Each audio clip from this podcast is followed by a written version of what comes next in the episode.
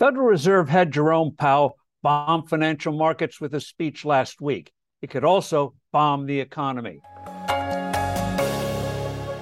Hello, I'm Steve Forbes, and this is What's Ahead, where you get the insights you need to better navigate these turbulent times.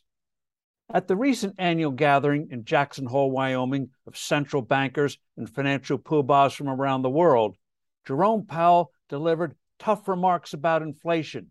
The Fed, he resoundingly declared, will raise interest rates until inflation comes down to 2%.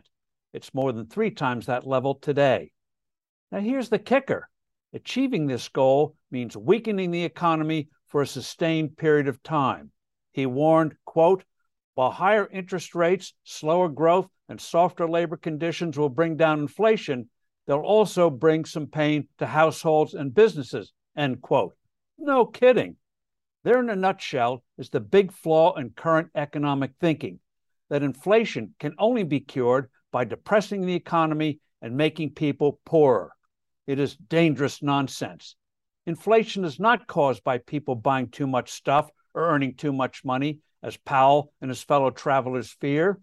Inflation is brought on by devaluing the dollar, that is, making it worth less by creating too many dollars. Fixing inflation means making the dollar or any other currency stable in value. We once did that with the gold standard, which we gratuitously destroyed in the early 1970s. But from the mid 1980s to the late 1990s, when Alan Greenspan ran the Fed, we had a virtual or a sort of gold standard. Greenspan openly declared that he carefully followed the yellow metal in formulating monetary policy. It had some success. Unfortunately, Greenspan subsequently ignored gold signals, ultimately setting the stage for the financial crisis of 2008 2009. Even though a sound currency is the right remedy, nowhere does the Fed, or just about any other central bank for that matter, even mention stable currencies. It's all about suppressing demand. Austerity is the order of the day. Powell professes to be guided by the lessons of the great inflation of the 1970s. Prices would rise, the Fed would tighten, and the economy would slump. The rate of inflation came down. Then, as the economy recovered, it would rise again, worse than before, triggering another recession, and so on.